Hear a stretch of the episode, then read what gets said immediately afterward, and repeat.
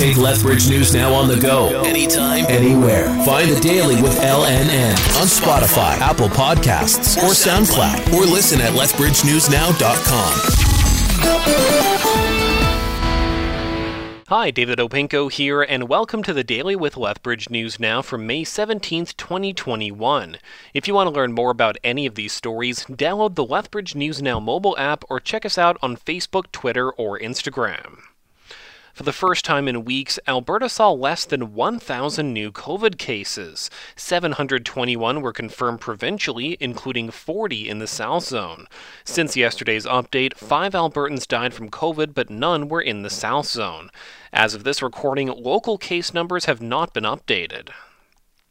Alberta officials are myth busting COVID facts. Premier Jason Kenney says many Albertans believe that those with COVID in hospitals and the ICU are only in big cities. He added this, quote, couldn't be more wrong. Throughout the pandemic, people living in rural areas of the province have been more likely to be hospitalized with COVID 19 than people living in large urban areas. Since February of this year, hospitalization rates are 26% higher and ICU rates are 30% higher in rural areas than in urban ones. For some good news, the province announced that drive in events like movies, concerts, and others are now good to go. It's something that's made entertainment groups like the Movie Mill very happy. Owner Leonard Binning says they hope to start drive in shows next week. As soon as the weather clears, we're hoping to run every weekend through the summer. We're going to apply for a different permit that will allow us to operate uh, more than just uh, occasionally. We'd like to see this four or five nights a week. Attendees must be from the same household and must remain in their car unless to use the washroom. A youth charged in the death of a Calgary police officer has elected a judge and jury trial. The then 17 year old allegedly hit Sergeant Andrew Harnett with his car on New Year's Eve after getting pulled over. The accused faces a charge of first degree murder. A trial date is expected to be set in June. Pincher Creek is getting a new CT scanner. AHS is funding $3.1 million to create a space for CT scans and expand CT outpatient services. Mayor Don Anderberg says this is great news for the community as patients won't need to travel out of town to get this work done.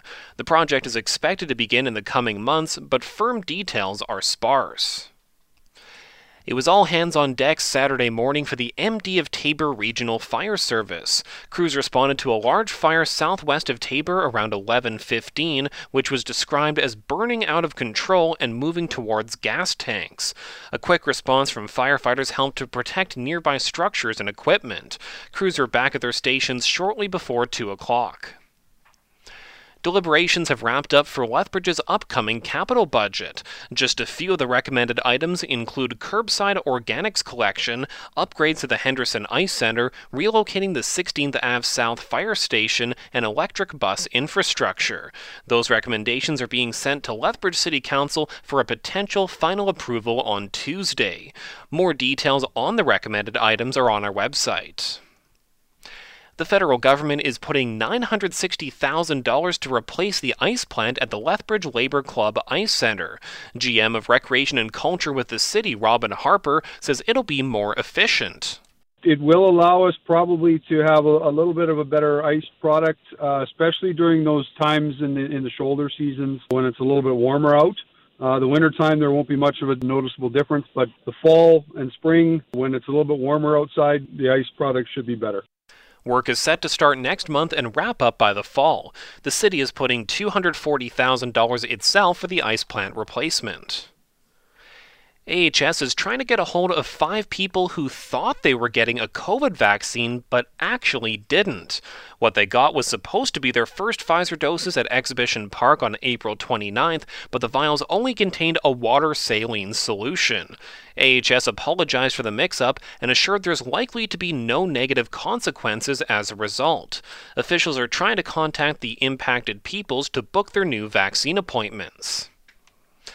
And it was very close, but according to our latest LNN poll, 51% say a doctor's note should not be required for mask exemptions in Alberta. Last week is announced that people with a medical condition that prevents them from wearing a face mask had to provide a note from a doctor or other health professional. With 1,025 respondents, 48% of LNN readers said a note should be required, while 1% was on the fence. So, those are just a few of the stories we've been covering today. To stay up to date on the latest local and regional news, head over to lethbridgenewsnow.com or find us on Facebook, Twitter, or Instagram. And listen to the Daily with LNN on Spotify, Apple Podcasts, or the Lethbridge News Now mobile app.